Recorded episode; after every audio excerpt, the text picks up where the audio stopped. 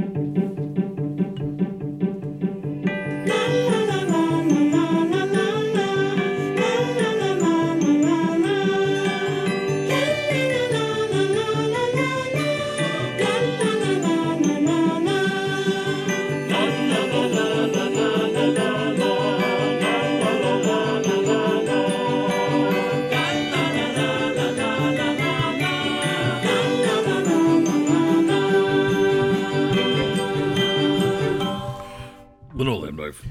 podcast of the cinema, starring you, Dave White, That's- and me, Alonso Wait. Duralde. You're. I'm Dave White. Yes, You're Alonso Duralde. yes. I think I've made that clear. We're film critics, Yes. both of us, uh, for the Wrap. Mm-hmm. I'm just one of the rank You and don't file. need to get into all that. You're the film reviews editor. It's very important that we establish No, it's not. who's the smoky uh, something, smoky somebody, and who's nothing painted blue. That's your insistence. I think we're both smoky somebody. Is it smoky somebody? Does she say smoky somebody? Or is it smoky something? I can't- would I- have to go back. To, we'll to take it to the tape, and that tape is Kitten with a Whip. Um, and yeah, so this is the podcast. You do other podcasts. I don't. I mean, It's I've, true. I've been a guest You have. on some things, but you know, You can't be bothered otherwise. I'm very busy. I got a lot go. I got a lot going on. You got a lot on the ball. I got a lot going on. And um, today, what I have going on is a gleeful uh, perusal and reperusal of uh, the Twitter thread begun by uh, fellow film critic Drew McWeeny. Mm-hmm. Backstory uh, at the Academy Awards the other night, two nights ago. It's Tuesday afternoon here Yes. in our home.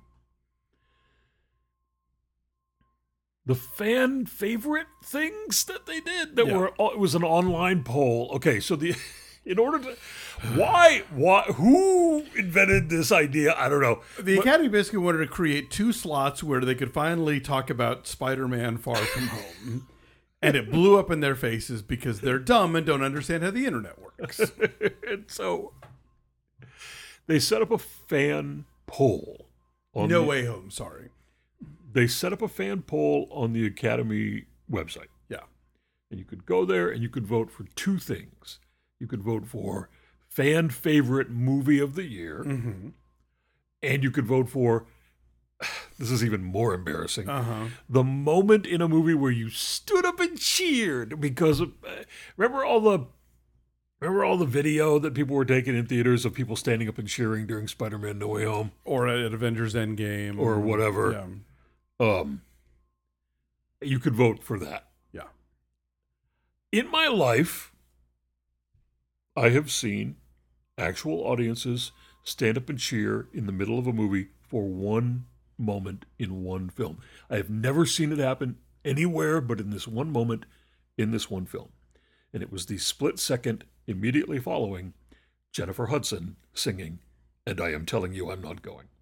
People got up and clapped and applauded a movie, and this was a press screening. this is not even like this is like an audience of media people. Yeah. So they were jaded, soul excited. dead all right? media people got up. Now, It did make the top five. it did make the top five, and so these are real. People do stand. Uh, apparently, people stand up and cheer in the middle of a movie, even though the movie can't hear you do it. Yes. Um. Okay, so the poll results are in. and the number one fan favorite movie was Yeah. Zack Snyder's. No, no, no, no. Blah, Well, yeah, blah, Zack, blah. Zack Snyder's Army of the Dead. It was Zack Snyder's Army of the Dead, That was his. That was the- the, that was the fan favorite. the fan favorite. The cheer-worthy The moment. cheer-worthy moment was is from- the Flash enters the, Speed Force in Zack Snyder's Justice League. It is worth pointing out that Zack Snyder's Justice League has yet to ever play in a movie theater. It was released. You sure ex- about that? Yes. It didn't play theatrically at all. Not It was all. released exclusively to HBO Max. It's the four-hour one, right? Yes. Yeah. Did not have any kind of theatrical release, and yet That's the cheer. People individually cheering on their couches made that the number one They- but they cheer stood up. worthy moment. They stood up Yeah. So cheered. again, it's the it's Boaty McBoatface all over again. This is why you don't open things up to internet vote because people have nothing else to do or who are very skillful at figuring out how to like stay within the parameters of the rules of these things. I think here's the thing. I'm not against this being a thing at all. Look, if like- the BTS people had stepped up and if they'd made a movie last oh, year, if BTS had had a documentary last year, yeah, holy cow. it would be all over for you, They Zack Snyder. did, they did include BTS in the telecast, though. They did show up. They yeah. did show up on a video talking about musicals or something. something. I can't remember what they were talking about. Um, one of the guys in BTS was talking about how much he loved uh, the live action Aladdin. Yes. Yeah. Uh, Specifically, Will Smith in Will Smith. Aladdin, which Aladdin. honestly, me too. So, I thought Will Smith was cool in Aladdin. Um, so, uh, uh, uh, reiterating, I do not have a problem with this fan favorite poll. I do not have a problem with it being included in the Academy Awards telecast. I think it's hilarious, and anything that entertains me uh, is good Oscars. So, here's the part that I think is even better. There are people on the internet who think that um that the that the fan favorite poll winner and the stand up and cheer poll winner means that those movies got an Academy Award. but they did not. no. They did not get an Academy Award. They got a, a clip They got valuable screen time when Liv Ullmann's honorary Oscar did not. Correct. They they just got a nod, a mention, like oh hey, hey here's what here's what uh, audiences on the internet who Picked. who bothered to vote Yes. picked. But Zack Snyder does not have an Academy Award right now from any of this. No one, they didn't drive it to his house. He wasn't there. There was no acceptance speech. There was literally no Oscar statuette given to Zack Snyder for Army of the Dead. The, the Academy has not opened up the voting in any category to the general public. To any, to anyone who is not an Academy member, it doesn't happen. It's fine to be happy that you won the poll. yes. But you did. Nobody was given an Academy Award. But there are people who think that this happened, and so Drew McWeeny posted. Do the Snyder cultists actually think those audience listicle things last night were real Oscars? that Army of the Dead and Justice League won? LOLOL infinity. and then the next tweet in parentheses, oh my God, they do. And people are responding to him like, it was on the Oscars and they mentioned it and they won a poll and that means they won. And you're like, and he's like, yes, but they did not get an Academy Award. And they're like, you can just go cry about it. Which the is movie Lightyear did not win an Academy Award either. It was just featured in a commercial bumper. it makes me so happy that this has that this has turned out this way. uh, what else about the Academy Awards? Well, I mean, I, I do want to circle back into the whole thing of, you know, I know you, you were talking about you were entertained by these clips, but these two things were nonsense and they were part of a tsunami of really terrible decisions that, went is- into this year's award. That's true. Yes. You have all these categories that got bumped into pre prime time and treated like second class citizens. Things like, you know, best score and best editing and, you know, uh, documentary short subject. You know, Riz Ahmed won an Oscar for did. co directing a short film. Did that happen in prime time? It No. did not. Nope, we saw not. clips of it later. Um, you know, and and again, the honorary Oscars they booted off the show ages ago, which means I'm sure Elaine May gave a great speech and Lee Ullmann gave a great speech. Yep. That we, we see that you see the clip going around online of Denzel Washington handing the award to Sam Jackson. That was a moment. Yep. Danny Glover, of course, gave an excellent speech. Was any of that featured on the program? No. it was not No. all of this happening because they want two things to happen. They suddenly think that younger people who don't even watch broadcast TV anyway, and who don't give any figs for the Oscars, Not a single fig. not a single fig, are going to tune in if suddenly they find out that you know Tony Hawk and uh, you know I forget who else are going to Shaun White and another guy whose name I can't remember. yes right are going to like introduce a 007 clip package Yeah. and that they're going to somehow make the show shorter. Guess what? It wasn't. it was the longest Oscar telecast since 2018. Uh, yeah, So bad move, everybody. And that's just the and we'll get to that go part in a second. Go off. And go off.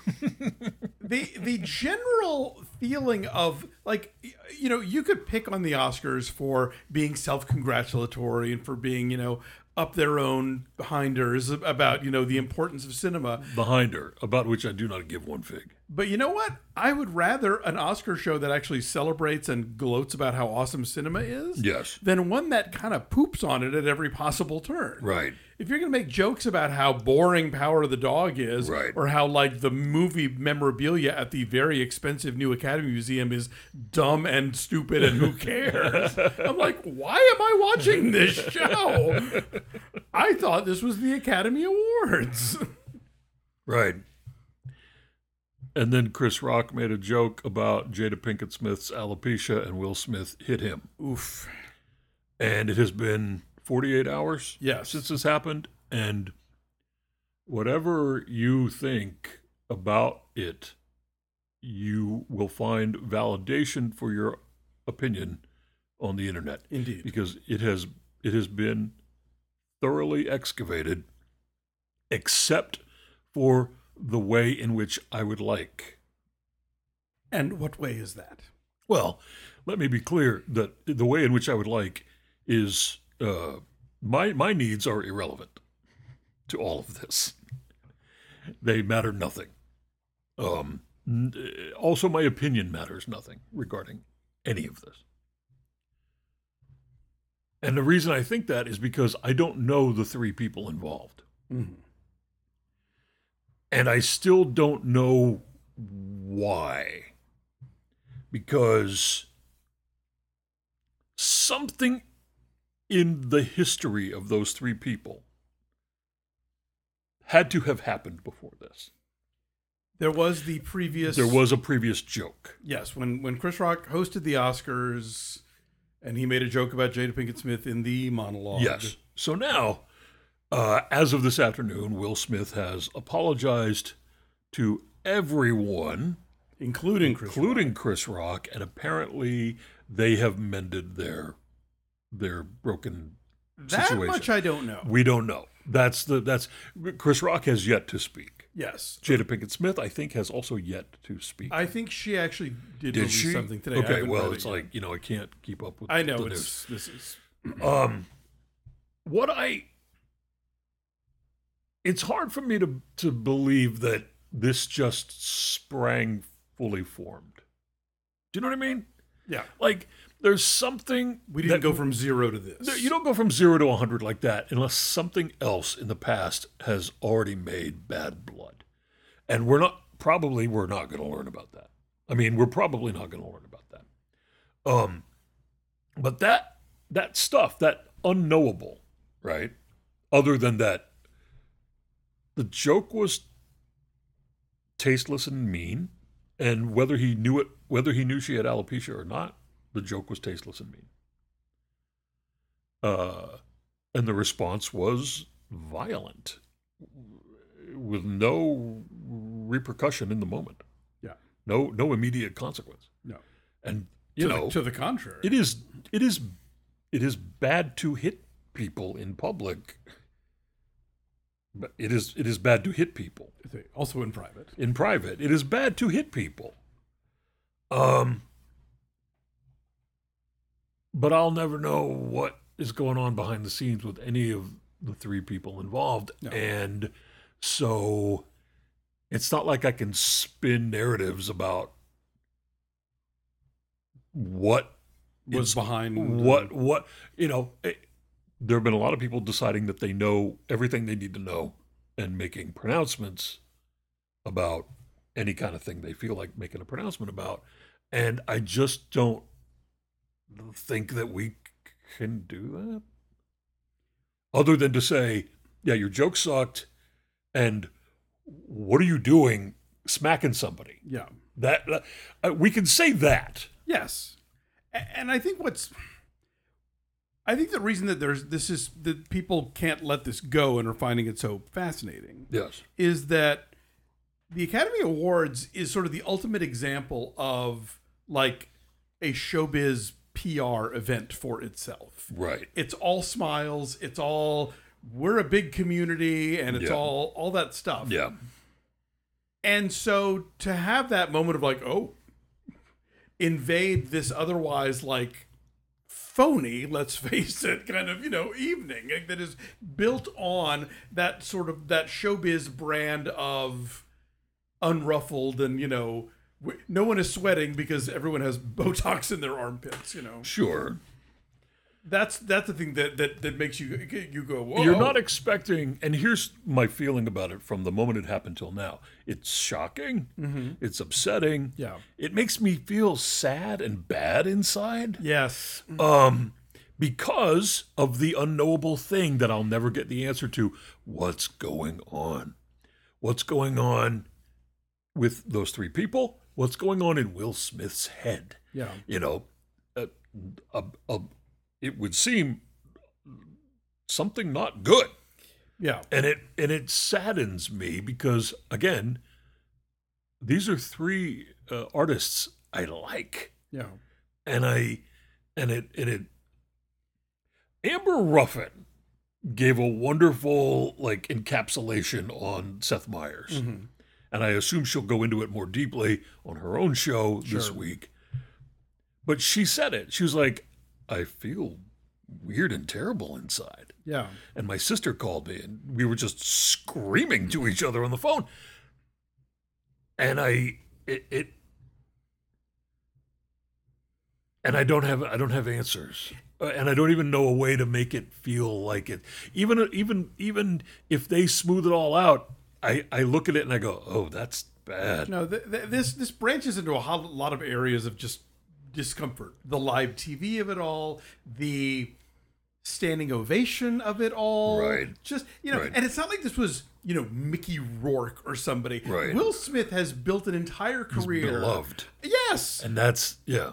You know, like he's the guy who wouldn't curse on albums. He's like Right. he is you know, America's Yeah. Will Smith, you know. He's America's Will Smith. Yeah. and so it's just, it's just like what is Yeah. even happening now? So uh, ultimately, bottom line, don't come to us for wisdom No. or answers. We're lost. We don't know what to. A lot of We don't know what. And, and the coming week might bring more information. We don't know. Sure. I don't know what's going on anymore. There are there, life. there are a lot of there are a lot of pundits who are far more qualified than we are to talk about this. I think Kareem Abdul-Jabbar wrote an interesting piece. I haven't read his. Soraya piece yet. McDonald has a really interesting piece. But again, there's you know, however whatever your take is on this, someone on the internet agrees with you and has written a five thousand word essay. About Mm-hmm. Right. It. So, yeah.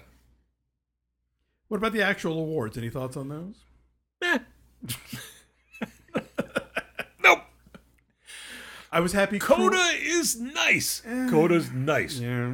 I don't even think it belongs in the same category as something like Green Book or uh, Crash, or even like uh, people compared it to Driving Miss Daisy. Um, and I think Coda was a nice little movie that Apple spent a lot of money on at Sundance. Like, didn't you tell me Twenty-five more million than dollars. The yeah, biggest, like more than any other movie? yeah, the biggest acquisition ever in the history of the festival. And that's a lot for a movie that is like small and thoughtful and sweet and really old fashioned as a movie. You know, it's designed to make you feel good. It's designed to get, make you cry a little bit at the end. It's designed to make you feel love for the characters and for, you know, the people in your life who mean a lot to you. It's one of those kinds of movies. some It's understandable that it won the Best Picture award. Um, I don't think it deserves the the vitriol it's been getting because of it. Um, I I also don't know that you know Apple just wasn't really good at playing a game, and Well, they and uh, they did. They, it is a game, and Yeah. people, some people are really good at it and have the money to back that up. I mean, I, somebody on Twitter made the observation that we would think far more kindly about the artist and the King's Speech and a lot of these other movies if they weren't Best Picture winners. Like we would remember them fondly as oh these little indies and they you know some nice performances and whatever whatever. What kind of movie should win Best Picture though? Well, I think when something like Moonlight wins Best Picture, that's Right. exciting because that's a movie that's genuinely like trying to do things that are different and provocative. And There is there is a level of there is a level of artistry in Yeah. Moonlight that Parasite. de- that deserved recognition. Also, Parasite. Um, perhaps the artist felt a little gimmicky uh, as an artistic endeavor, but I sure did like it. yeah, I'm not. I don't. I don't hate the artist. I don't hate the King's Speech. I don't hate Coda. But what I'm what frustrated me about Coda, and it- which it turned out to, was its secret weapon all along, was that for me it felt like a movie that every time it, that it could have just trusted in the characters and the Yeah. situations and stuff to really tell a, a beautiful story, it veered right into I'm going to be the feel good film of the year, Right. And you know shows you what I know. That's how you win an Oscar, I guess. that and all that Apple money behind you. How mad are they at Netflix, by the way? that the first How mad are who at Netflix? the people at Netflix who've been trying to win an Oscar for Oh, how years. angry is Netflix right now? Yes. very. because they, they the, the first streamer to finally angry. win this thing is Apple. I mean, I, I'm sure the, the employees at Netflix are like, "Oops," you know, like, what are we I gonna do? Ted Sarandos. That's who I mean. How Is he, the, is is he the boss of Netflix? He's the big boss. Okay, yeah. I, I never knew his name. Um, yeah, I don't know who's angry at Netflix. I don't. I, and it's it's not my job to care or worry I, about that. I'm just. Um, I, am not staying up nights about it. I'm just thinking. you know that they've wanted one. You know. cour- well, of course, you know, yes. like with Roma and Yes. Irishman, they were like trying so hard, and then they get they get scooped now. I um, you know, I'm I'm I'm I'm I'm happy that Jane Campion won. Yes. Uh, I was pleased that uh, Ariana DeBose and Yes. Jordan Kotsur Yes. uh, won. Cruella Um, won for costumes. I was excited about that. Cruella won for costumes. Please represent. Everybody rise. That movie took nothing but stick the moment it came out, and I remember watching it with you, going, "You know what? I'm enjoying this film, and these costumes are blowing my mind." yes. So, yeah, good.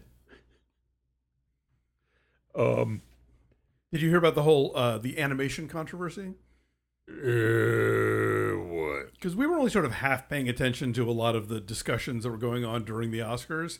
Right, I try not to participate in any discussions. No, no, I mean we were barely listening to what they were saying from the stage on the Oscars. Uh, so you know, Oh, they, uh, you know, I had um, I had uh, pasta to yes. be eating So the animation category, they they, they brought out in a the. reasonable quantity. Yeah, you did. That's right. You were very good. Um, Y'all shoveled it right in, it was but delicious. you know, Uh, I they made a carbonara yes just so everyone with bucatini. yeah. Made, got, Um, got me some bucatini and made a carbonara, and it was it's what I make every year. Yeah, When we sit our. Oscars. Although we broke with tradition this year and did not eat anything on the brand new Oh, couch. never. Not allowed. We wouldn't. We In- couldn't. In fact, some olive oil got spilled on the table. A friend and neighbor, Gary Cotty, I saw his forearm hit the olive oil on the table. And I said to him, When you're finished, go wash up to the elbows. or you are not invited to sit on my. I can't believe you're putting him on blast. You know, this. no, he didn't do anything wrong. he did nothing wrong. I'm the one putting me on blast right now. I'm a maniac You are. uh, because I noticed it and I made him go wash his forearms, and he was like, "This is our friendship now." I was like, "Yeah, our friendship Soap has a new member. the new member of our friendship circle is this couch, and everyone's going to be extremely good to it." Anyway, so and he and he uh, thinks that I'm a, a, a, a, a an insane person now, and guess what? I are. am. so animation category. They bring out the three actresses. Remember who were in the Disney live action versions? Yes. Okay. Yes. Well, apparently they made some joke about how like basically The three women on stage. the three women Okay. in in their and I'm, I'm sure they didn't write this, but whoever did write it made some joke about how like and this is again a show that hates movies. Uh, some joke about how how parents you know have to endure animated movies because their kids watch them over and over and over again. yes. And it's and like Well, sometimes that is the case. sometimes yeah, but people in the animation community were like, uh, what are you doing? And at the, best Oscars? animated movie in the world, if your child demands to watch it twice a day for a year, that is an endurance test. Okay, I don't care if it's Fantasia. I understand. Well, that would be an endurance anyway. But what I'm saying is, really good. what I'm saying is, it was disrespectful to the animators out there. It also didn't reflect the fact that one of the nominees this year was Flee. Right. I don't know how many kids are watching that over None and over again. at home. Zero kids are watching Flee. Yeah. So anyway, that was that was just another moment of like, do we? Is this a show pro? Do we think that joke anti-movies? was simply badly delivered or or awkwardly written? I think it was ill thought out. okay. Because I get the joke. Yeah, no, no, of course. I know if you're a parent, you've seen Encanto 40 times by now. I get that. I part. know a person who is age 34 who drove his parents round the bend in the 90s Yes. watching The Lion King On VHS. VHS every single day. I understand all that. I'm just saying. This is a funny story that he told me. maybe when you're about to give an award for this, and it's certainly at a moment where like animators are fighting for like to be paid better, yes. not the way to go. Anyway, so that I was agree. That was I agree with all of that. that was just another thing that Animation is cinema. unhappy If you don't think it is cinema, you are wrong. yeah. And in fact, one of the the animated short winner talked about adult animation being a thing in his speech, which we saw a truncated version of because they Right. gave it out before the show started. Um, I The ne- next year they need to give it more presentational respect. for sure. um, and and I'm in general I'm over the jokes about this or that movie being crappy or Yeah. boring or hard to watch or you know an endurance like Yeah. you said um because if it's if it's if it's a well written joke and everyone is clear on the meaning Yes. and that's sometimes hard to do check the internet for for people talking about the Kirsten, Kirsten Dunst seat filler bit that Kirsten Dunst and Jesse Plemons were In, in on. they were collaborators in the in the Bit. in the bit. Um, they you know it, It's like how we finally got rid of all the jokes of the uh, what does a sound editor even do anyway? Right. yes, here's your award, it would dummy. be nice. It would be nice if sound editing were explained really well at, on, at the awards. Just a 15 second description. This is what happens. Part of You know. my cinematic education as a child was watching the Oscars and seeing the clips where they would show here's what something looks like before Yep. we sound edited it. Here's what it looked like after or sounds like. Here's what it looks like before the effects came in. All of that stuff. And they have that platform and instead they fart around and waste our time. This was a terrible show this year. Also, Jessica Chastain, please. I want to tell you something about the expression "fart around." Yes. It has re and I don't know if it was ever part of your vocabulary, but it has. If it was ever a part of your vocabulary, it has re-entered your vocabulary since you since you watched the new Richard Linklater film, a grown-up animated feature, which Indeed. by the way, called Apollo 10 and a half, We'll talk about it next episode. which next next time. Um, and I, and in the movie, Jack Black says farting around, and and I was like, oh, I haven't heard anyone say that since I left Texas. The movie is set, set in Texas. I was like, I haven't heard a single person ever say that in Los Angeles. I've only ever heard it when I was young in New Mexico and Texas. And I don't know if it's regional or if it's simply era specific, but I've heard you say it like two or three times in the past couple weeks It's a great expression that I'd forgotten. about. after you watched that movie, and I think it's really hilarious. Dave, the cinema can change us. It can it can make you want to do more with your life than just fart around. Yes. Even farting around feels good in a place like this. Um, all right, let's talk about the current cinema. But before we talk about the current cinema, Okay. let us briefly discuss the uh, cinema of the recent past. We finally caught up on Jackass Forever Yes, because it just began streaming on Paramount Plus. indeed. And we sat down and we watched it. Um, and I call it a successful Jackass movie because you got the dry heaves. Yes. If I don't get a dry heave during a Jackass movie, it's somehow not doing its job. Chris Pontius voluntarily drinks something. I'm not going to spoil it. He voluntarily drank a thing that made, that gave you the dry heaves. Yes. And when you did, uh, You immediately said, "Get off the couch." I well, here's what exactly happened. Chris Pontius drank the thing, and I laughed out loud. And then you got dry heaves, and then I laughed out loud at you getting dry heaves, and then I said, "Get off the couch. If you're going to throw up, go to the bathroom. Don't do it on this new couch." I didn't throw up. I just got the dry heaves. And uh, Listen, and it was you getting the dry heaves sounds an awful lot like throw up is fixing to well. happen. That's they're called dry for a Yeah. reason, Dave. Yeah. Uh, yes, Jackass number two or 3D, I forget which. Chris Pontius says something similar, which prompted a similar response. The first Jackass. It was the yellow snow cone. You and I, yes, you and I went to see it on Halloween night. I remember that. at the Beverly Center, the long rest in peace, garbagey movie theater in the Beverly Center. Um, Rest in puke.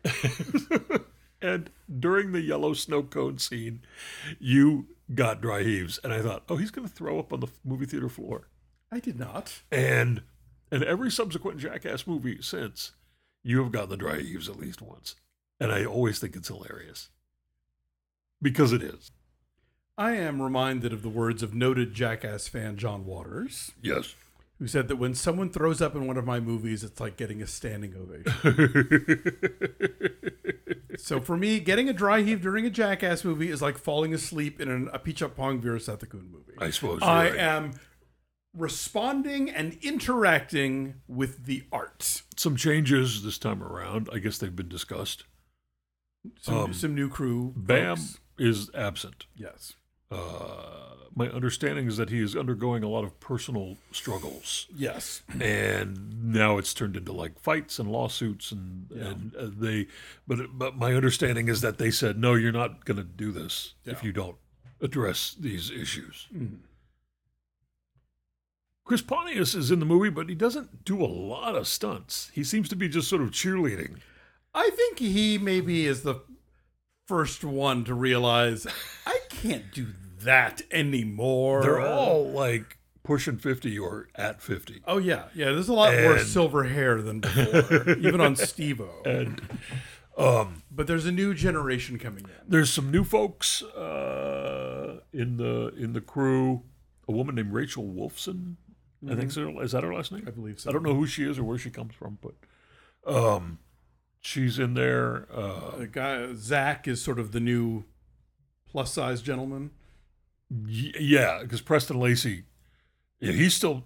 They still routinely put Preston Lacy through the ringer. Oh, yeah. and he just keeps letting them. Um, so uh, the British guy. there's a British guy like Eric Andre shows up, Yeah. which is that's a match made in heaven. Like There's- that there's- that was always destined to be There's one of the new guys ropes his dad into it, and then the dad just starts like hanging out. hanging out and being Yeah. there for things. Um, before I talk about my favorite bits, uh, I want to talk about the PETA uh, situation, where uh, they called for an investigation into animal abuse on set.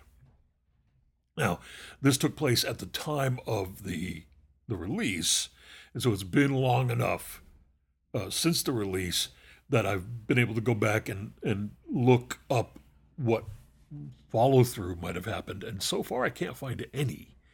Like, I don't know if that means that Paramount was content with the humane uh, American Humane's, you know, Stamp of approval. green light on the project or what. But as far as I know, there is no formal investigation into animal abuse on the set. But I did, having you know known about this complaint from PETA, I, I was watching the movie looking for you know any kind of evidence. Now, obviously, if there was animal abuse on set, it's going to have been edited out of the film. So the best that I could find, and here's what they do with animals in the movie specifically: bees are used. They put a queen bee on Steve-O's penis, and then a swarm of bees from the hive all collect around the queen, and basically turn his penis and scrotum into a giant new hive. Eh, Like when those guys do the beard of bees on their Yeah. face. Yeah, It's that, but it's lower. It's that. Okay. They also do a thing with tarantulas.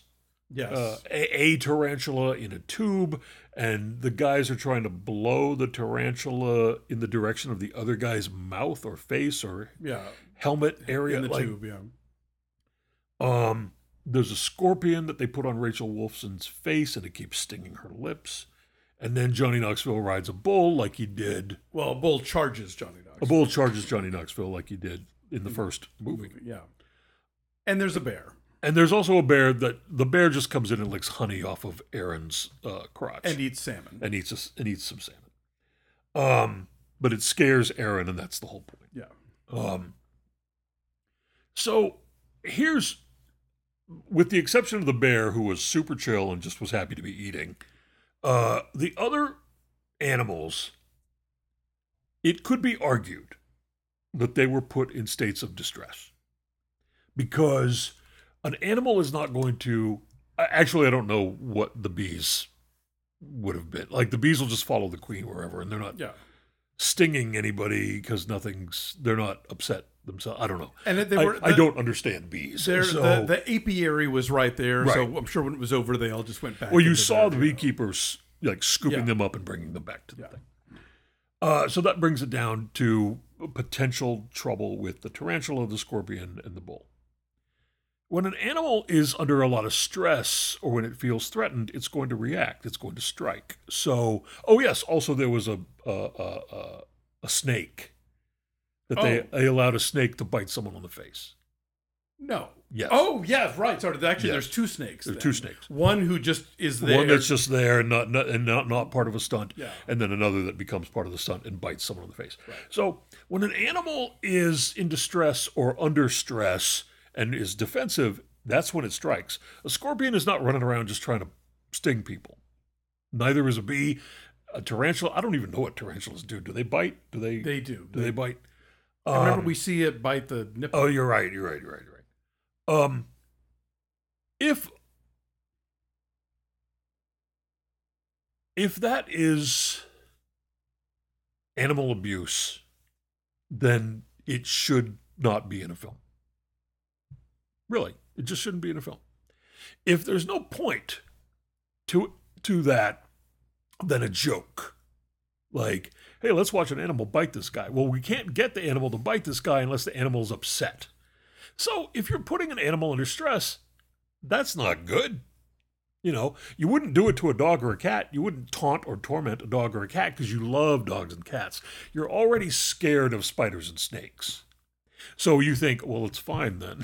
you know, it's fine if I torment a scorpion because they are terrifying. And so, like, I think that is the mindset of people. I think people watching this kind of thing, or this kind, or, not just Jackass, but in any situation, you wouldn't dream of tormenting a dog or a cat to make them do something bad, to make them fight you.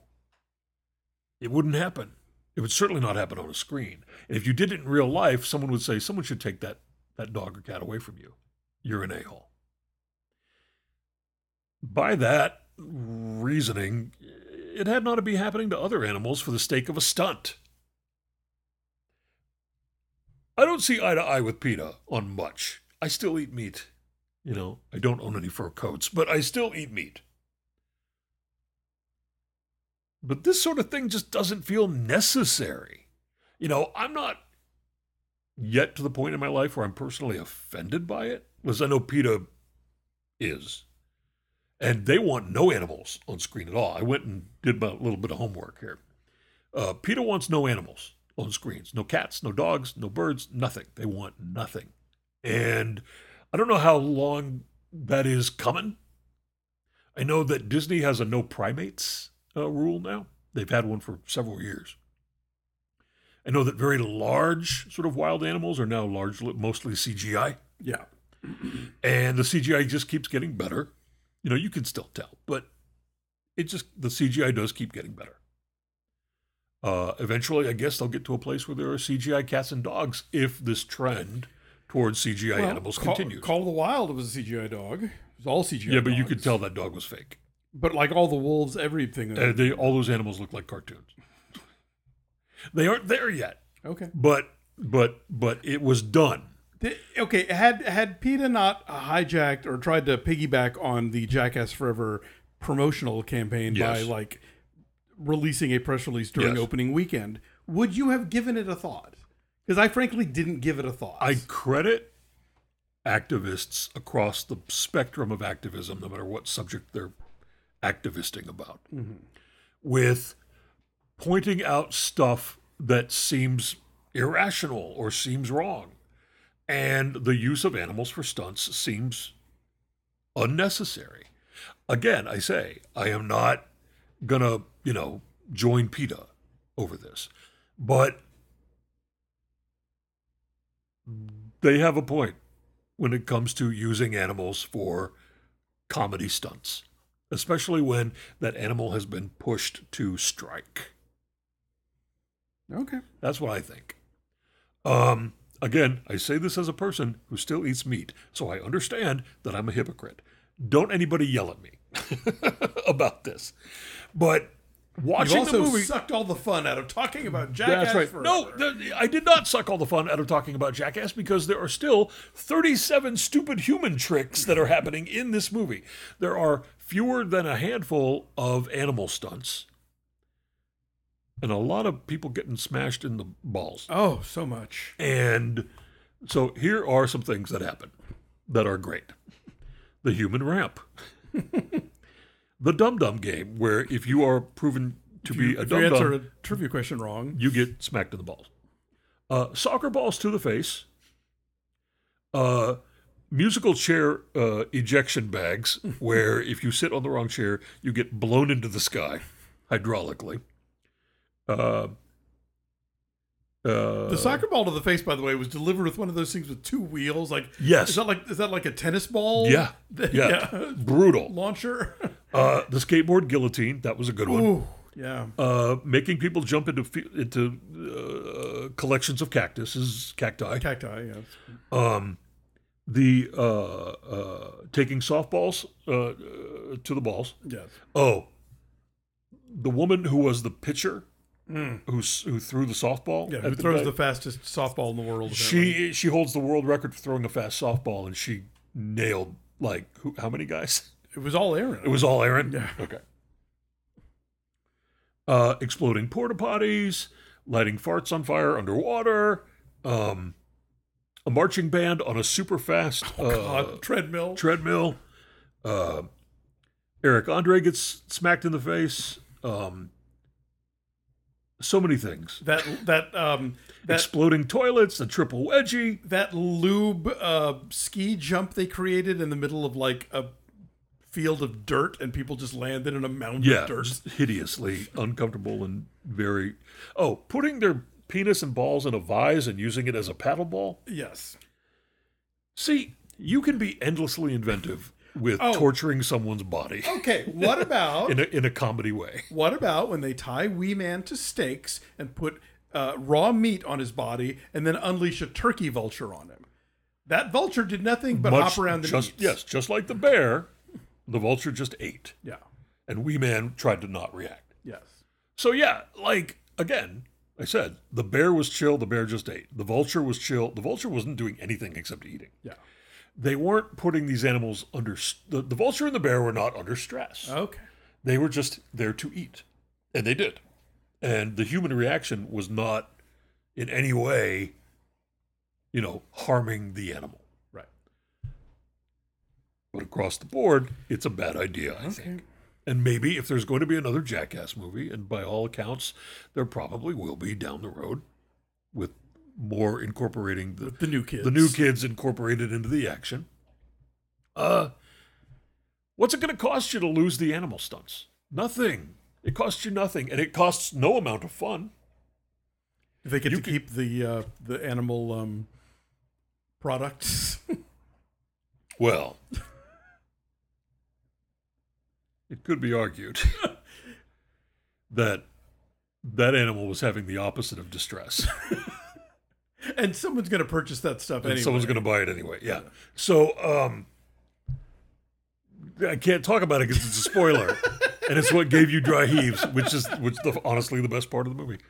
Um, overall, you know, I love a Jackass movie. Me too. I I particularly love uh, the the philosophy that is has always been a part of it from the day one, which is We're making each other laugh. we're making each other laugh and there's a kind of presumably heterosexual bonding that goes on in these uh, in this in this group of people that I feel listen there's a reason why the advocate the the the nation's leading lesbian and gay news magazine of record formerly Yeah. does it even still exist Yes. Okay. still well, around. it's a shell now of, Of what it was before. Um, but back in the day when I wrote for it, there's a reason that I got sent to interview Johnny Knoxville We both did. for the for the you know, two different occasions. Yeah. We uh, we uh, interviewed him. You did one time, and I did one time. All each time for Jackass movies. No, mine was for a dirty shame actually, but but it it it, it uh, John Waters gave me a great quote about the sexual anarchy of Jack. Yes. Yes. It is a too having too much fun to care if something is too gay or not. Yeah. And that is Of course, we're all naked. it warms my heart. And and the story that Johnny Knoxville told me about Pontius mm. and the things Pontius does when the camera is off. There's no movie happening. They're just riding around doing stuff as a group of friends, and Pontius is behaving insanely in a way that would make other straight guys Blanche. run screaming. Yeah. And so, like, that element of it, which I would love for that to continue, even as I want the animal stunts to go away. Um, everyone can evolve, but these guys have evolved on this front in a way that I find charming and delightful and, you know, inclusive. Yes. I don't know if any of them are queer. Uh, none of them have ever said they were. Um, I, I think that it gives hope to the like legions of young dudes who watch them. Yeah. I think they are demonstrating behavior about uh, about uh, um, what's the word homosocial relationships. Yeah. About how men can be together in a way that is like you said, it's accepting and open and, and it's know, affectionate and it's horny and Yeah. it's but it's but it's not making anyone freak out. exactly. and and I think that is that is a, move forward For sure. for the world. I don't want to put too much emphasis on it, making it more than it is, but they are they're cool. They're the opposite of no homo. Yeah, yeah. So anyway, Jackass. The current cinema. Yeah. We saw The Lost City. Yes. Explain what happens in the lost city ever so briefly you don't have to get into the weeds it is a it is a movie that's not about very much at all Yeah, there barely are any weeds at all. Uh, Sandra Bullock is a romance novelist, and uh, Channing Tatum is her hunky cover model who has delusions that he is the character that she has written in the books. She is kidnapped by a billionaire played by uh, Daniel Radcliffe, who thinks that her book contains clues to the location of an actual uh, uh, lost city and with that contains archaeological treasures. Um, Channing Tatum pursues with the help of Navy SEAL Brad Pitt, and uh, wackiness ensues. yes most of the time I was not bored. Yeah. It's reasonably entertaining. It is medium good. Yeah. Uh, here's what's medium good about it. Sandra Bullock is, for me, she's my America's sweetheart. I have always enjoyed her. I think there's something that's very just winning about her. Even when she is being terrible and mean in a film, I'm on board for it. Um, but I I like her company. And so the fact that she's here with Channing Tatum and they are playing off each other really well Yes, they are. They're fun. in a together. fun way. Uh, and then when you add Brad Pitt into the mix occasionally, he's a minor character in the Yeah. film, but sort of pivotal uh, as a supporting character. You know, the three of them together are fun. The story is a big lot of nothing. It's, as you said, did you say romancing? the I stone? haven't said it yet, but I was going. To. It's romancing the stone. Yeah. Um, and therefore, it is the kind of movie that is just sort of uh, capital E entertainment. You are there to be entertained and then to walk out and maybe forget that you saw a movie. By the time you get to your car, all you'll have left is the lingering sense of that was nice. right. And sometimes I think that's good enough. sure. Um, there is something sort of lovely about a big, sort of dopey entertainment on a big screen. Yes. It was the first press screening that you and I attended. Yeah.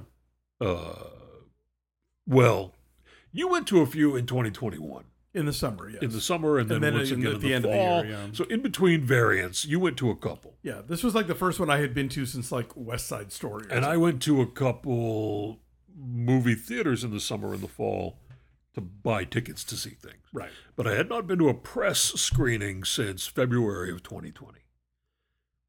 And we went, and it was fine. Uh, it hurts for me to sit for a very long time, but I made it through. Wore my N95 mask the entire time, as did you. Some people did the same, others did not. Mm-hmm. That is the way the world is now. Yep. And some folks are going to wear masks and some folks are not. And that's fine. I don't care. Yeah. I'm going to do what I do. Yeah. You can do whatever you want to do too. Um, I think that Sandra Bullock fighting a sequined jumpsuit through the entire film is also hilarious. Yes. They put her in comedy clothes from Yeah. the start, and she wrestles with that outfit for the entire film. Her ability to turn physical comedy awkward and then and then non-awkward, she has a lot of talents in that area. Sure. Um, And whoever the casting person was was like, let's stock this movie with like really fun, cool, Oh, yeah. Up and coming, or like not you know not up and coming necessarily, but but still comedy people you're not tired of yet. So like Da'Vine Joy Randolph and Patti Harrison and Bowen Yang and Yeah. folks like that. those supporting characters elevate the material Yes. when there's not anything going on. Yeah, you can tell they they all three of them probably looked at their dialogue and was like, I, I can I can judge this a little. yeah. Um, so I'm I'm medium pleased with this medium good movie. Does it hold the same place in my heart as the Lake House? Nothing ever will. It yeah, it, it is. If, if you just like want to go to a movie because you want to go to a movie, you know, it, it will. It, it has the shape and sound and form of a movie. And in six months, if you are feeling run down and you're on your couch and it pops up on uh, Paramount Plus, you can watch it and you'll be pretty happy. yeah, Now, if you want to go to a movie just for the sake of going to a movie, then you need to go see Stunt Rock. Your options are less uh, numerous than The Lost City. The Lost City opened wide in multiplexes all across the country. yes, Stunt Rock is opening in about a dozen cities uh, this I- week, I think so, playing yeah. right now in about a dozen cities this week. Um, and I don't know for how long. but it's a new 4K restoration, so I imagine there's like a Blu-ray coming and Uh, Kino, who is Explain what it is. Kino, who is releasing it, has a streaming service now called Kino Cult, Yes. where movies are free with ads, and I suspect they'll be turning up there as well. So Stunt Rock is a 1978 78. uh, movie from Brian Trenchard Smith, who is, I, I like to think of him as the Roger Corman of Australia. Uh, he is a, a brilliant exploitation filmmaker. If you saw the documentary Not Quite Hollywood, they talk a lot about Brian Trenchard Smith. and um, this was a big movie that he wanted to make about a guy named Grant Page, who was a legendary Australian stuntman going all the way back to like Mad Max. Mad Max and before Mad Max. Yeah, Yeah. you know. And so the premise of the movie is that Grant Page is coming to America to work on a TV show um, starring Dutch actress Monique van de Ven, who you might know from some early Paul Verhoeven films. Yep. Turkish Delight. Yeah. Yeah. Uh, his uh, his cousin is a member of a rock band called Sorcery. A real band. Sorcery's a real band. Sorcery puts on real elaborate stage shows where a wizard and the Prince of Darkness do a lot of battle that involves stage fire and fountains and Magic tricks. magic tricks. Yeah. So many magic tricks. And the band is sort of like glam adjacent jumpsuit rock. Yeah, they're heavy. Yeah, They're heavy. They're heavy. And the songs are all like, woman! Yeah. You know. and uh, in this movie, when audiences go to see Sorcery, they lose their mind. Yeah, well, you would too if you were watching a wizard do magic tricks Uh, maybe. I in a would. with Uh, some heavy, heavy, heavy, heavy, heavy rhythms. Who's to say? Man. So the the movie is basically like you know Grant Page is in L.A. Sorcery is not a good band, but they're a fun band. They're And theatrical. That makes them a great band. uh, yeah. So Grant Page comes to L.A. He hangs out with Monique Van de Ven. He hangs out with a woman who is a journalist who's trying to find out why is he always risking his life in these crazy stunts. Um, and you know, a, a lot of the movie is devoted to people saying things like. Hey, did you ever see Gone in 60 Seconds? And then there's like a two minute yes. clip montage of Yeah. like great car chases from Gone in 60 Seconds, the original one. Um, they talk about a major stunt that Grant Page did for a movie called Mad Dog Morgan, where he had to dive backwards off a cliff on fire. And apparently it didn't quite go right the first time, so he insisted on doing it again a couple of days later. Um, so you see footage of that. You see footage of, and, and then they, they there's like new stunts that get incorporated. He does this tightrope walk across. I want to say that's La Cienega and um, It's some- Franklin, it's somewhere. uh, but I'm not positive. It- also, by the way, this is a very cool L.A. movie. Oh, yeah. it's one of those. It's a 1978 movie where they just shot all over the place, and so you'll see a bunch of things that are no longer there. So that's always cool if you like, you know, movies about Los Angeles. This movie is dumb but riveting. Um, I don't think it's dumb. I think it is a really educational film about stunt work because what you're doing is you you've got a like a a, a, a fictional-ish Yeah. story about this guy and his cousin and a reporter who you know was falling in love with him and the reporter she's the worst journalist Oh, in the world terrible. she's like aren't you just a crazy person you know she's not asking him any questions Never writes anything. she never writes anything down. But she she's the straw man, right? She's, the audience surrogate. she's the one who says, You're out of your mind for doing this. And then Grant Page gets to explain in a really effective way. Well, no, you see, because we first we do this and then we do this other thing and then we do this third thing. We test out that, we do the you know, the weight limits of this, and then and then we do the stunt. And then here's all the precision involved in doing this stunt. Here's all the the the practice and rehearsal that you have to go through. He's laying out just what sort of technician he is. He's doing this though with wearing no shirt and a leather jacket. so he still comes off like It's a 1978. wild man, but he is extremely knowing about what it is he does and he's and he's very interested in letting the audience know that this is a skill that requires you know a lifetime of of of of of, of work Would Grant Page put on a protective cup and allow someone to uh, jump on his privates with a pogo stick? he is 83 years old now and i'm going to say yes he would and he would probably do it now because as late as his as late as the, the as like age 75 or something, Uh-huh. he was still doing stunts. Wow. And he still works as a stunt coordinator for films. Well, he should be one of the jackass new kids then. No, he should invent the stunts for the Jackass new go. kids to do and see what they can see what they can do, see what they can handle. Um, yeah, stunt rock is a is a fascinating curio. also wonderful filmmaking going on here because there's so much delightful split screen because they want to show you like the stunt from every possible angle so they just do and it's exciting to watch it's like would you like to see a stunt how about three all at the same time like i said last week when we were on kcrw to Madeleine Brand do you like peanut butter? Do you like chocolate? Well, then here's a Reese's cup. Why don't you eat 12 of them at the same time? That's stunt rock. okay, that might be overselling it little. I love but it. I love this movie. It's a goofball film. I'm glad I saw it. I love and- this movie. And people, if you, if this sounds like your your kind of thing, then it will be your kind. It is your kind of thing because you love fun. I'd watch Stunt Rock again before I would watch Jackass Forever again.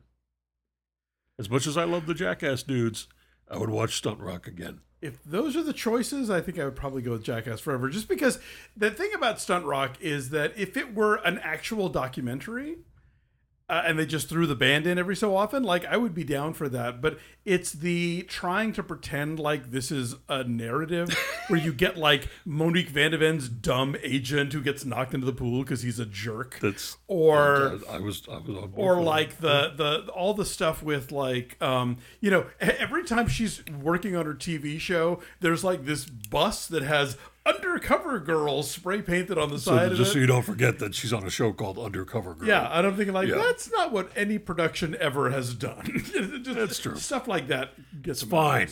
but it's it's it, it's it. You should see it. It's goofy. It's it's great.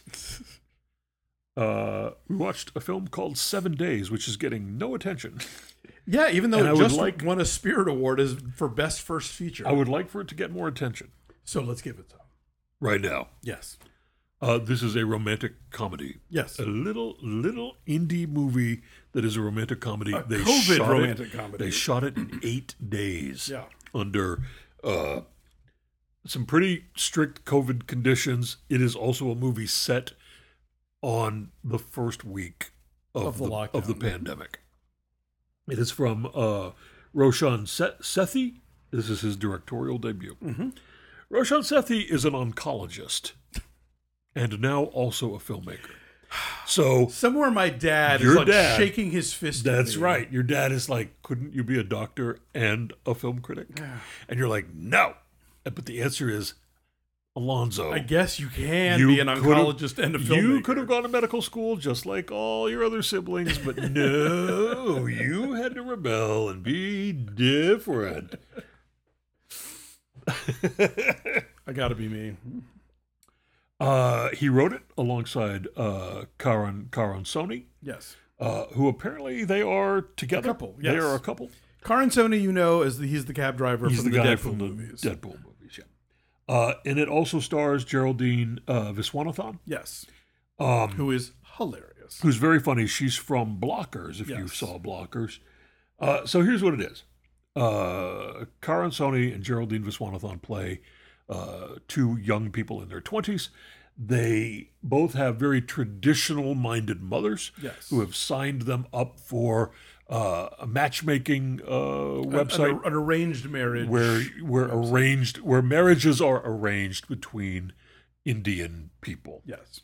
And so uh uh Karan Soni's character is into it. Yeah. He is uh Traditional he's very traditional, he's a big nerd and mama's boy. he, and, he- and he's a mama's boy. And also, he wants the idea, he wants this to be exactly uh, the way his life works. Yeah. He wants to meet a, a woman, he wants to be married to her within the year, he wants to begin having children the following year. He's got it all mapped out. He loves the idea of traditional arranged marriages. Um, he's into it. Geraldine Viswanathan uh, is faking. She's pretending that she is also on board for this, But she, we learn that she's only uh, on board for this because her mother uh, made it a stipulation of paying her rent for her. You, I will pay your rent if you will uh, Go on some dates. go on these arranged marriage dates and eventually choose someone. So she goes on the dates. She pretends to be very traditional, to not eat meat, to not drink alcohol, to uh, be a virgin, all this stuff. Meanwhile, she does everything she wants to do, uh, everything a person in their 20s would be doing, including uh, eating uh, cheeseburgers and having sex. At one point, like you know, well, uh, she she gets caught with like a beer in one hand and a chicken leg in the Right. other. One's like, uh, Yeah. Uh, and on the date, on their first date, uh, boom, COVID happens. Yeah. And everyone says, go in your house, stay there now. So they spend the next uh, week, seven days. seven days, in her house, not knowing what to do. Think back, y'all. Think back to March of 2020 when everyone was confused and no one knew what they were supposed to do. And people just stayed in, In place. places. Yeah. So this is a comedy about the beginning of the pandemic and about two people who are polar opposites who don't really want to be in the same house together, but they are. What do you think will happen by the end of these seven days? Hmm. Could it be love? Maybe. Um, It's an intriguing setup, and from my time at film festivals, I can tell you a lot of movies sort of end with the intriguing setup. Like they don't really bother to take it from there. But Yeah. that's literally just the launching pad for this whole other movie that is really quite lovely and quite smart and does all these things really well. Uh, so like my, you know, I, I'm always thrilled when they deliver on. Oh, well, you had a good idea. Then what? right. And and this they they stick the landing. Absolutely. Um, I was absolutely charmed by this film when I learned what it was about. I thought, oh god, a COVID movie. Um, but they really work at it in sort of sweet, uh, funny, inventive ways. Yeah. and you know it all takes place in one spot and like i said they they they shot it on a on a on a budget of like three dollars and and over the course of literally uh, seven days plus one Yeah. out in uh, coachella valley it's only in theaters right now I believe so, yes. yeah and it's gonna it's gonna stream any second somewhere. Uh but do look for it because it's it's it's lovely. Yeah. and it's a and, and, and it's and it's and it's and it's an interesting film in that it is about uh characters that you don't often get to see movies made out of. Yeah. um and movies made about i should say. Movies made out of. Um Yeah. I, like I was not even aware that this was that these services existed. That that was the thing that was right happening. apparently they do Yeah. So I, you know, I like a film that tells me stuff about the world that I might not know yet. For sure. Seven days. Yeah. I went to the Laemmle Royal last week Mm-hmm. for the last screening, for the last show of the Austrian film, film the Austrian film Great Freedom. Mm. It is uh, the second feature from Sebastian Meise. He's an Austrian filmmaker. Right. He's made a documentary and two, and now two narrative uh, features. This is his second narrative feature. It is uh, a prison drama about a man played by Franz Rogowski Yes. little digression here for a moment. Say, brainless, you ever heard of Franz Rogowski? Well, you should. He was in uh, Transit. Mm-hmm. He was in Undine. He was in uh, the Terrence Malick movie um, A Hidden Life. He's the coolest European actor to come around in a while, I think. Yeah, okay. Um, he is popping up all over the place, Mm-hmm. and that's a very good thing. Um, if you go to the art house with any uh, frequency, you've probably seen his face. Maybe you don't know his name yet, but you should. So this movie uh, is set in a variety of decades after World War II. Maybe you don't know about a thing called Paragraph 175, but in uh, Nazi Germany and before, Paragraph 175 was a law that dates back to the 19th century, actually, um, that prohibited uh, homosexual conduct. And after World War II, when the camps were emptied of survivors, the gay survivors, the gay men who survived the concentration camps, were transferred to prisons. They were not set free. They were taken out of the concentration camps and put into prison for violating paragraph 175. There's a documentary Yes. called Paragraph 175 from uh, Epstein and Friedman. Epstein and Friedman. You can came out, watch it on Criterion. You can watch it on Kanopy. came out in the year 2000. It's about 90 minutes long, and it is very important. Yes. Um, it's an important piece of history. And the people in the documentary were men who were in the camps and then, again, placed in prison upon release from the camp. It's the kind of doc that couldn't have been made much later because They were all very, very old at the time Yeah. of the doc. So, um, Franz Rogowski plays a man who was in uh, one of the camps. And the moment the war is over, he is put into prison. Yeah. The only people who weren't liberated when the camps were liberated were the gay guys. Yeah. So he goes in. His cellmate is a uh, mean homophobe. When he finds out that his cellmate is in for 175, uh, there is, you know, physical violence that takes place. So, but, you know, he's there for the next uh, six months, I think. He's got the remainder of that on his sentence. He gets out, and then the movie jumps back and forth in time to his subsequent imprisonments because he keeps getting arrested for being gay and for having sex in like uh, public restrooms and in you know a, a, a variety of other places. So the movie takes you into the 50s, where he goes in and he has a sort of a romance with a another uh, guy in the in the prison, and it takes you into the 60s.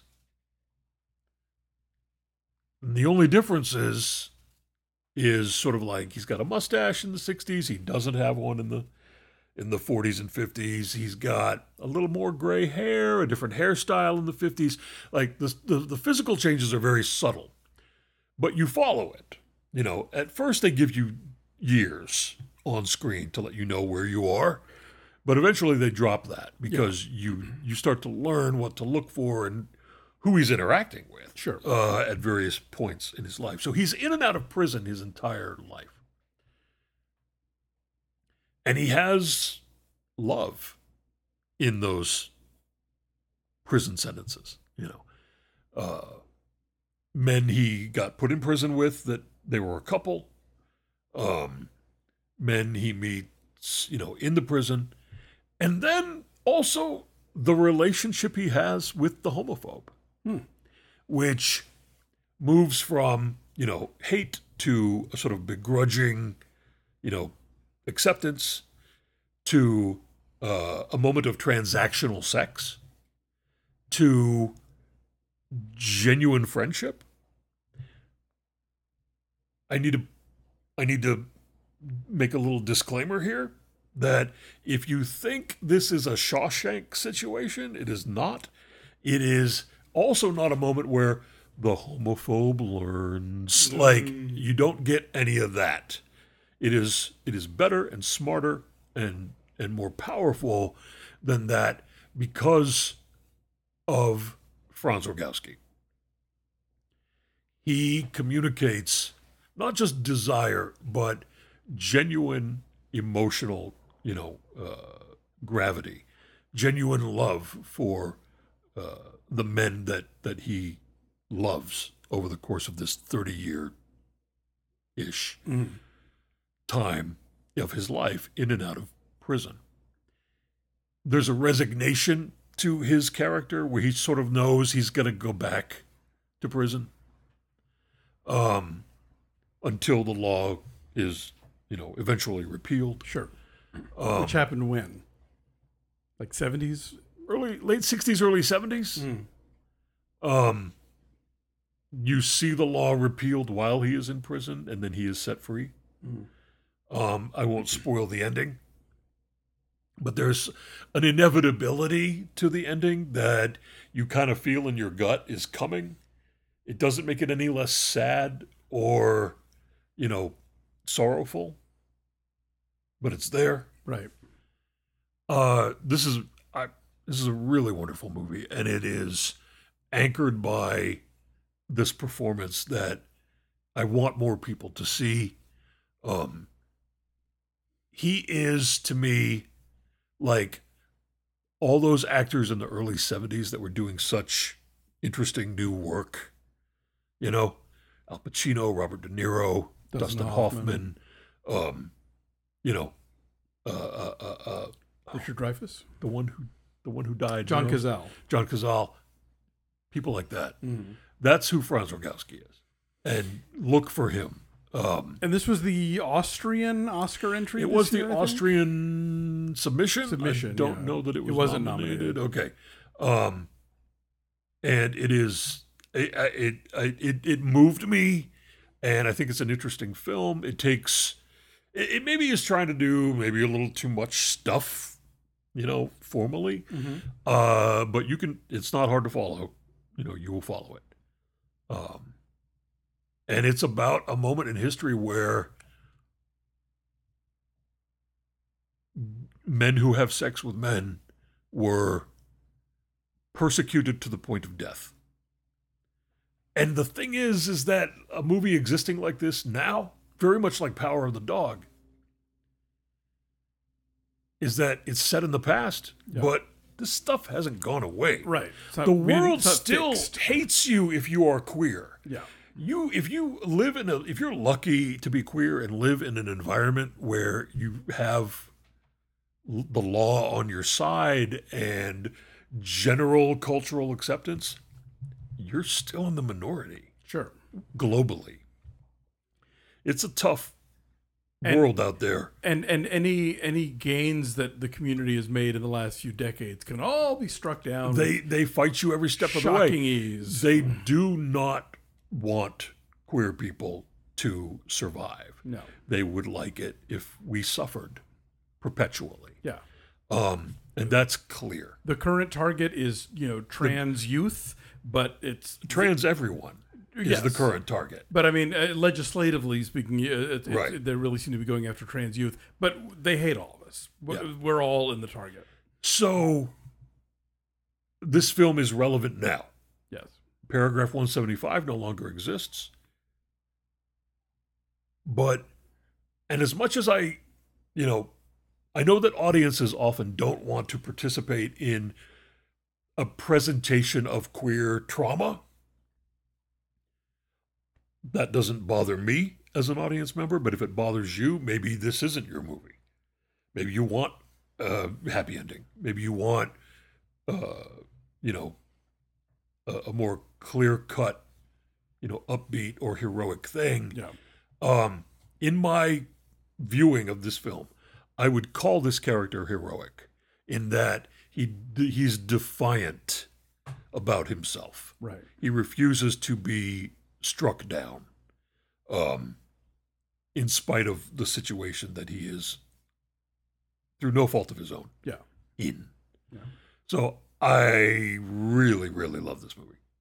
I need to check it, will out. Be, it, it's in theaters now in art houses. If you're in a city with an art house and it happens to be there, you should go. It streams in May Oh. on on Mubi, M U B I. Good to know. Yeah.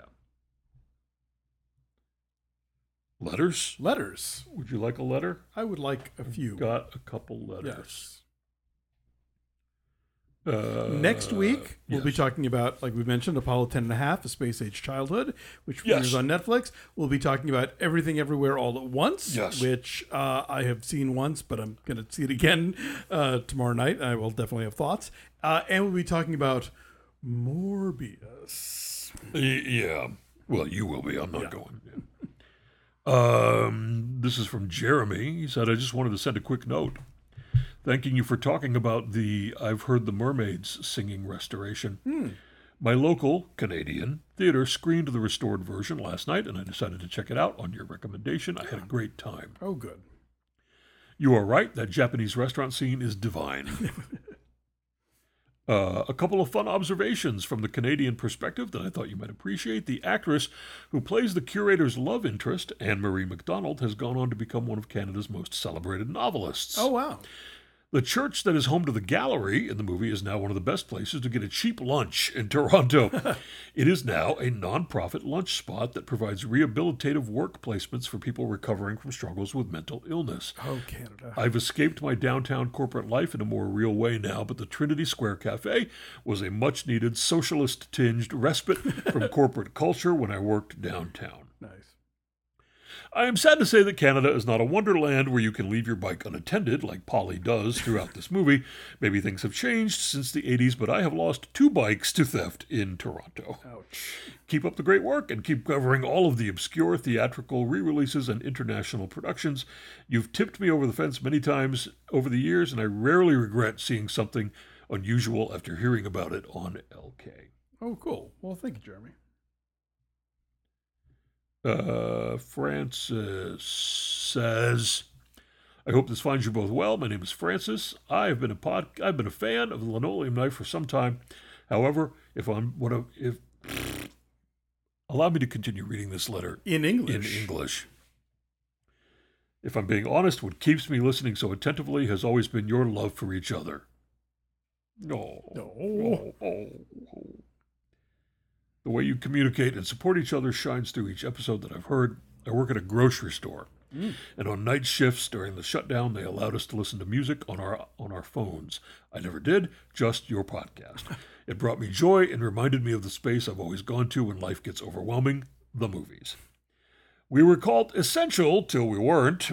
I was in I was intimidated by folks in Trump masks. Okay, I have to stop this letter right now. What is a Trump mask? Were people wearing masks in the store that just said like Trump on it and stuff? I, I, mean, I guess that's what that means. I thought those folks didn't like masks and refused to go well, into stores they, they, or whatever. They probably, if they knew they had to wear one going in a store, they were going to let you know that they were against it right. and that they wanted to make. America great again. You know. Uh, I was intimidated by folks in Trump masks because they brought their own fear in the store with them and left their empathy at the door. Mm. But through it all, I could look forward to my favorite gay uncles playfully argue and joke and make each other think. A true partnership. You give me hope during a time. You gave me hope during a time when it was very sparse, and for that I can never thank you enough. I still work at the grocery store, and what I see now most are smiles. Sure, the occasional comment or thoughtless gesture, but I choose to remember how I got through a tough time rather than focus on the tough time itself.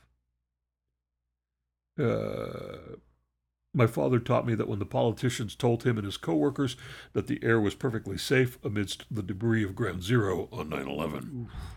I love my job because of the people, and I love the night shift because I get to check in with my two favorite married film critics. So thank you, and I look forward to someday having the pleasure of seeing you at a theater in person and hearing what you thought. Do you live in Los Angeles?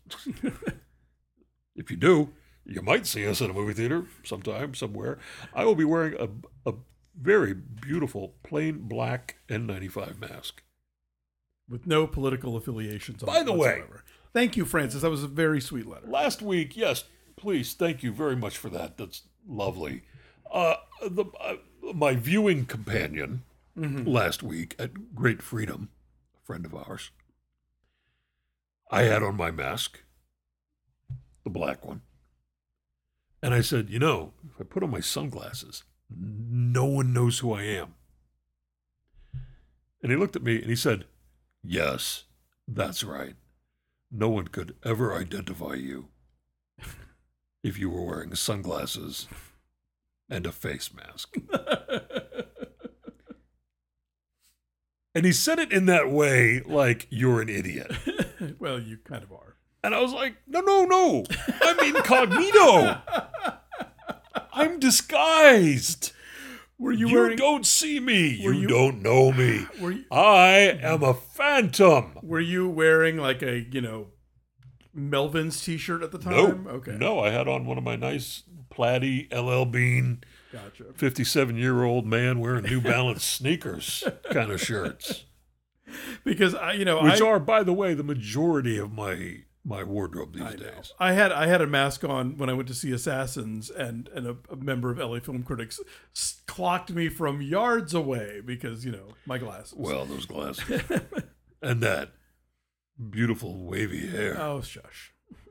I will not. the whole world loves that hair. You are the queer lion.